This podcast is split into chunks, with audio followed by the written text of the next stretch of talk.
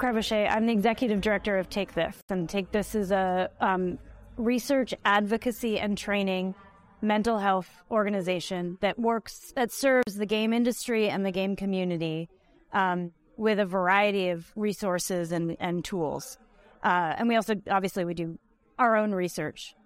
Um, and I've been at Take This for almost five years, and in that time, uh, we've really evolved from, you know, thinking about how to like how to serve people at game conventions, which is still important, to really thinking systemically about how we can address the underlying issues, cultural factors, norms, practices, design elements in the industry and in the in games that um, both positively and negatively impact mental well-being and uh, mental illness, and try to improve the conditions of of making and playing games.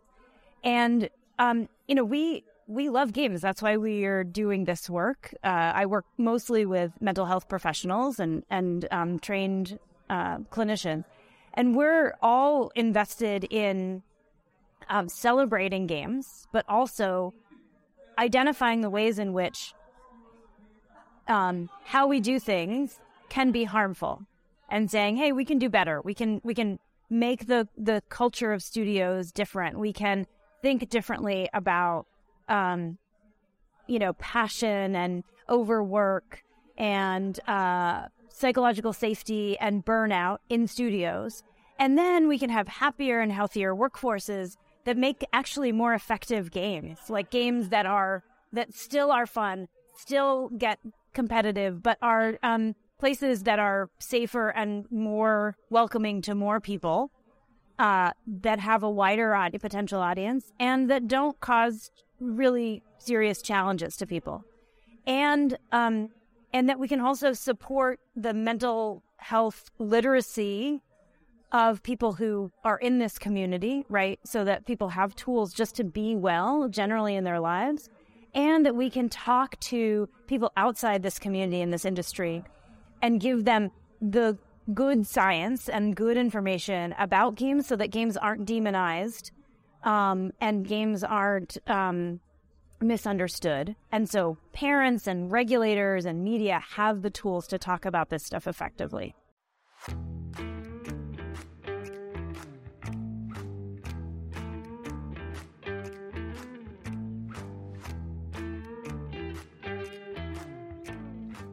Um, so, mental health is the well being of your brain which includes your thinking, your cognitive function, your emotions, um, the ways that you uh, frame, you know, and understand um, your your self confidence and the way that you think about yourself in the world and the way that you react to situations.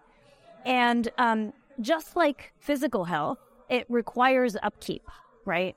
Uh, we talk about self care in in um, in kind of popular vernacular culture, but things like sleep and uh, time alone or time doing things that um, that are hobbies that are fun and time with a supportive family or community. Those are all things that improve mental health. Mental illness is a set of actual like medical diagnoses that have been some of which have been debated over years and you know um, and changed, but generally are are problems with or challenges with brain chemistry and and um, and various ways that the brain works.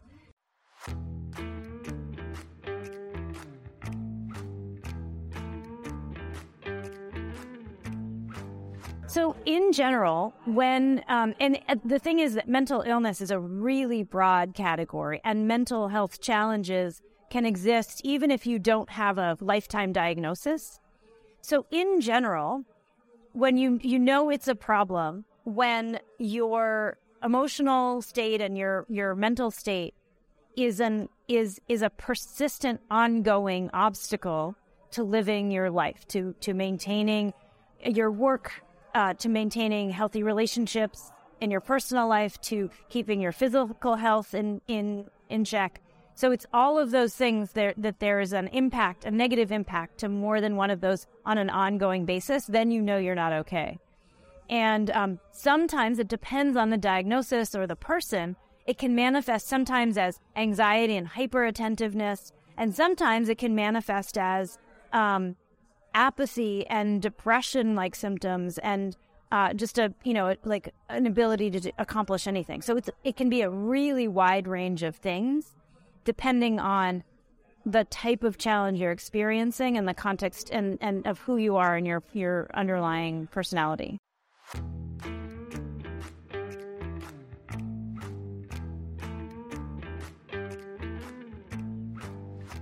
So first, what what I'll say is that actually mental illness is really common among the entire population. Some uh, some statistics note, like some studies have noted that like one in two people will have some sort of mental health challenge at some point in their lives. That's half the population. So it's really common, and we just we for a long time have not had the language or the um, the kind of acceptance to talk about it generally there are certain things that cause greater levels of challenge. And the game industry, which uh, tends to work people for really long hours, tends to include um, work environments that that are uh, where harm is uh, common, abuse, harassment, other forms of uncertainty, lack of managerial skill, management skill, um, and uh, and this idea that that our passion is what keeps us employed, which is actually a pretty toxic thing. Um, those all make it harder to maintain your well-being, and so we see um, we see a lot of kind of mistaken ideas. Uh, you know, people are like, "Oh, you have to work seventy or eighty hours a week," to do our best work and prove that we're passionate about this when actually we know scientifically that our brains stop working pretty very well after 40 to 45 hours a week. Like we don't put in our good work. We actually are probably harming the work we're doing um, but we can't step away from that cycle. And especially if managers are um, you know like perpetuating this kind of behavior um, above us. And so it's a, a we see that a lot in the game industry. And and we we're here to basically say hey like there's other models for thinking about this. And and actually if you want to do your best work which we all you know we're all in the same boat about that um, you have to think really radically different about uh, what it means to work hard and work well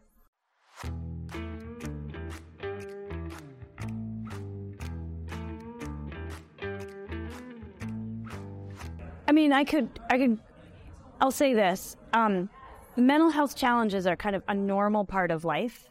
There are also specific ways that our work lives and our society exist that make it that exacerbate those challenges. Absolutely. Yeah.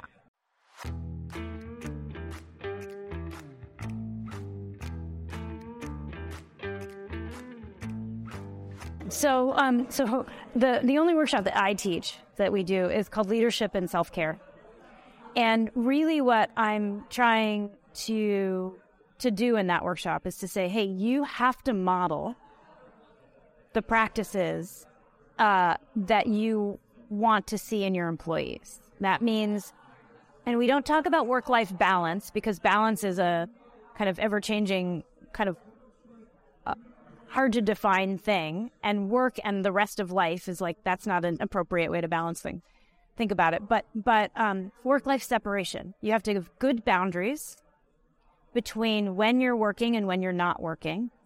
You have to have uh, uh, real real clarity around um, as a as a leader um, that everything you say and do is a model for what um, your employees are going to say and do. That means that when you model vulnerability, when you model transparency, when you model aspects of psychological safety, like promoting this this sense that I'm not going to blame you as a person if you have make a mistake or have a bad idea.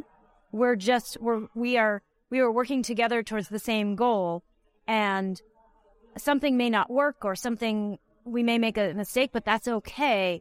That's not an I'm not going to attack you as a person that kind of thing. Those are the building blocks from a management perspective of a healthy workplace culture.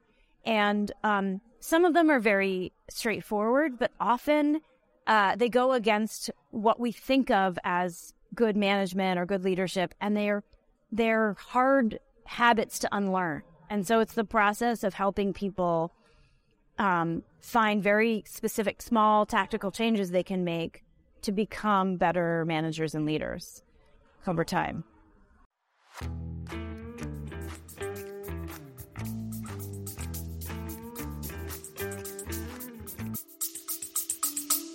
We'll be back after a quick break. Ever thought modern video games should be more interesting? At the Gaming Blender, we take randomized genres, mechanics, and make a new game every episode. I've added permadeath. We have a survival game of a hardcore simulation, which could be House Flipper, and with the permadeath of XCOM. Then that all has to be an action adventure. Yes.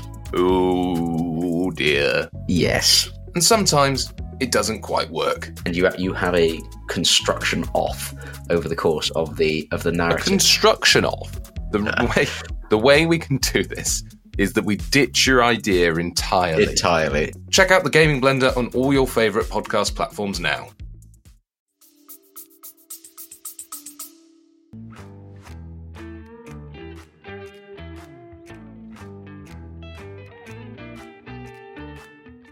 So yesterday morning, um, Tim Schafer was interviewed by Shana Ekana- Ekanayake, and, and he said, um, you know, people are people are are promoted into management without knowing how to do management, and um, especially in the games industry, there's just not that professionalization, or there hasn't been, right? And um, I, I think that uh, because you are creative and know how to make a game does not mean you know how to manage a team. Those are different skills. Like people are trying to come up with new ways of thinking about, hey, you have really great creative leadership. That's different from people leadership. How do we separate those things? How do we think differently about that? And um, I think that's one that is that those skills are not the same set skill set, and often they're really at opposition with each other. That not everyone's made like designed to be a good manager or wants that that responsibility. Um, and um, and also, yes, we have a lot of really bad models for this. Um, a lot of those models come from uh, cultural norms around masculinity, around uh, what it means to be strong, uh, and uh, like a lack of uh, nuance in in thinking about power. Right? We don't have good tools for thinking about um, about power, about respect, about vulnerability. Like vulnerability and like the ability of people to change. Those aren't things that are part of how we think and talk. And so, yeah, we just we have been looking in the wrong places for good leadership, and we have been very limited in the set of ideas that we consider for that category of activity.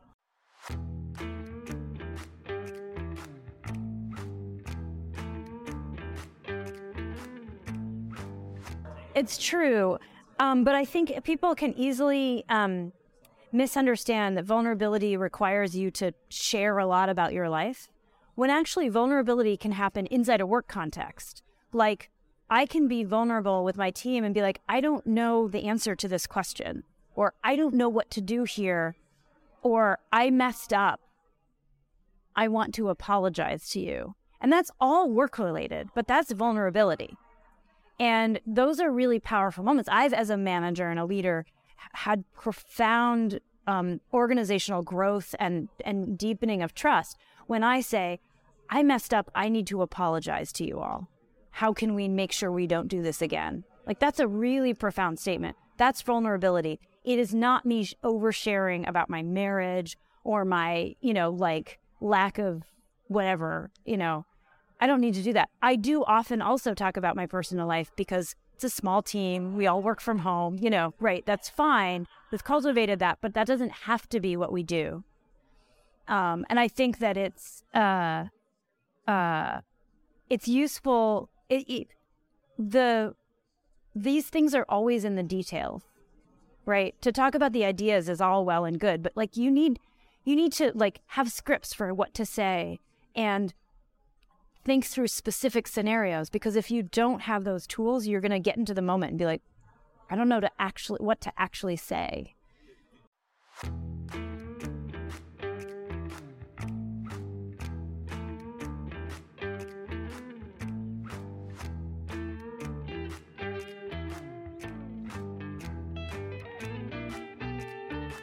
Right. Like there might be somebody who really responds to no, go get it done, like straightforwardness. Because there there are cultural differences, there are emotional differences, there's historical differences, there's like trauma and experience that people bring from other previous employment situations.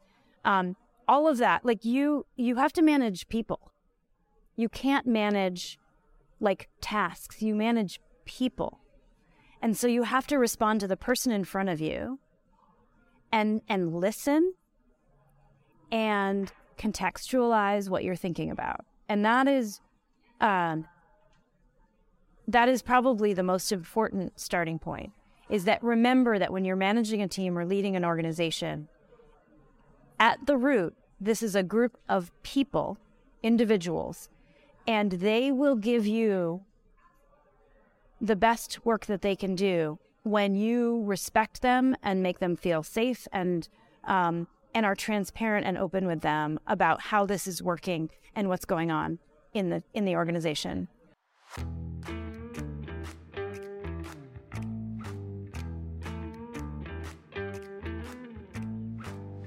The the baseline is to do the the self the simple self care, to get your sleep, you know, separate from work, eat well, um, get get outside, get physical activity in your life, whatever that looks like for you. Like do the basics because and sometimes that's hard, like just to be transparent. Like we don't always we're not always good at taking care of ourselves, but like that's the basis. And to think about work and work life separation, thinking about setting good boundaries for ourselves and making and holding boundaries can be very hard. It's something I struggle with personally, but like that's a really important skill. And one of the first places to think about it is when I'm not at work, I'm not at work. And when I am at work, I am. And how do I separate those out and make it clear to folks when I am and am not available? Um, and if, if you're not in a situation where that's possible, think about whether or not that's the right place to be. but um, so those are the first, like, those are the basics. Um, we talk about protective factors like resilience, um, which is like building up basically the stores you have to maintain your well being. And the greatest protective factor you can have is a supportive community. So find your people, whether that's online, and that's a valid place to find your, your community or people, or it's, um, you know, with some hobby or some community or even family around you. Those people need to be in your life because um, they're great. They they energize you, they support you, they validate you, and also they can be there when when things go go wrong or when you need help. And that kind of community is uh, really important. The other thing is to um, to do to have a mindfulness practice of some sort. This is a really this is an important part of something called self compassion. It comes from Buddhist uh, you know practice, if Eastern traditions, but it's been shown to be really helpful mindfulness practices often like, oh, it's got to be yoga or it's got to be like meditation. There are a lot of things that can be mindfulness practices that work for you in different ways, but it's it's something where you you are you're not distracted by an actual task. Uh, your mind is is able to kind of let go and process. You can kind of um, you're not you're not reading you're not listening to a podcast. You may, but you may be walking, you may be journaling, you may be uh, cooking. Like for some people, cooking is a really wonderful mindfulness activity. For some people,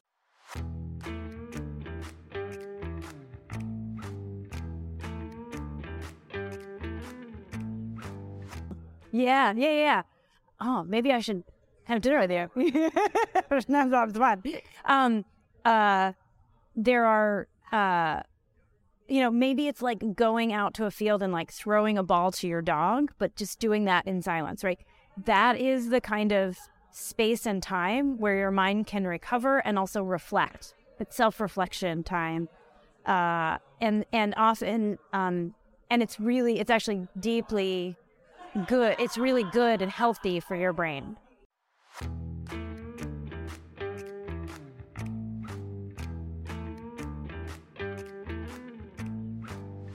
So there's a lot, yeah, there's a lot you can do on your own without trying to upset a boat that might not be friendly to you, you know, to, to going into hostile conversation.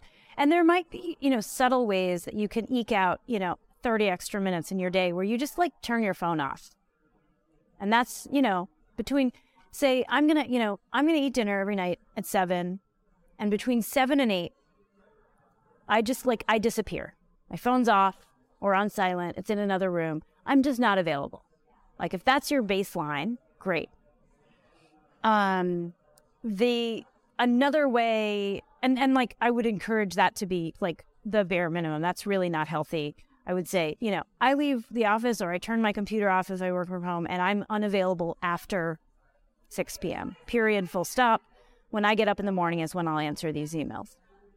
If you're not in a position to do that, um, I will say this, especially to people who are young and new in the industry no job is worth the mental health impacts. Like people who have been in the trenches of, of this work and in the industry will talk about how they were hospitalized because they they crunched so much they were their you know like their physical health never recovered there's there's um, a term called allostatic load that if it gets too high your stress levels get too high you actually suffer permanent physical harm like no job is worth that and there are other ways to think about it if your livelihood is threatened that's going to be a harder choice to make but do think about like in the short term uh, what the impacts are versus in the long term what they are.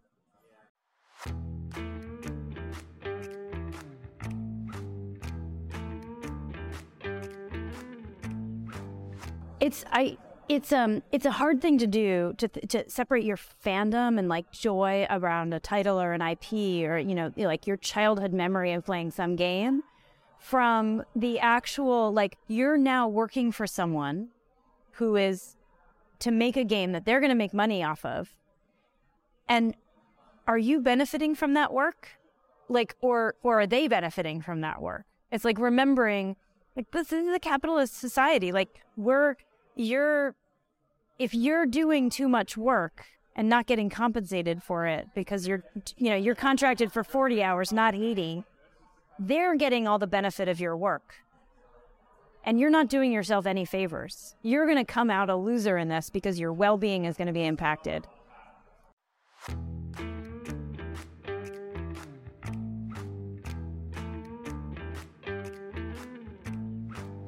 So we do. Um, we have a, a, huge website full of free resources, including a mental health research, like a crisis lines page, and all kinds of resources. Um, uh, and that's takethis.org. So you can go there. It's really easy to, to navigate and find all those resources.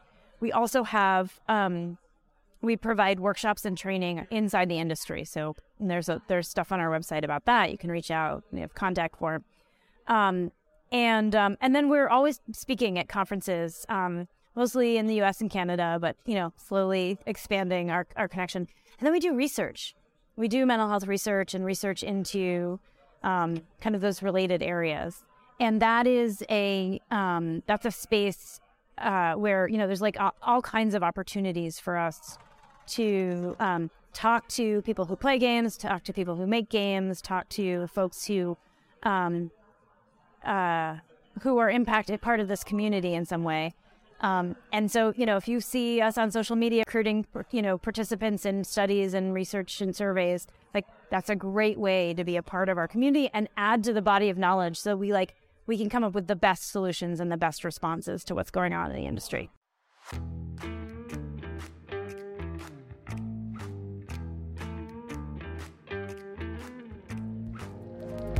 Thanks for enjoying another episode of the 80 Level Roundtable podcast.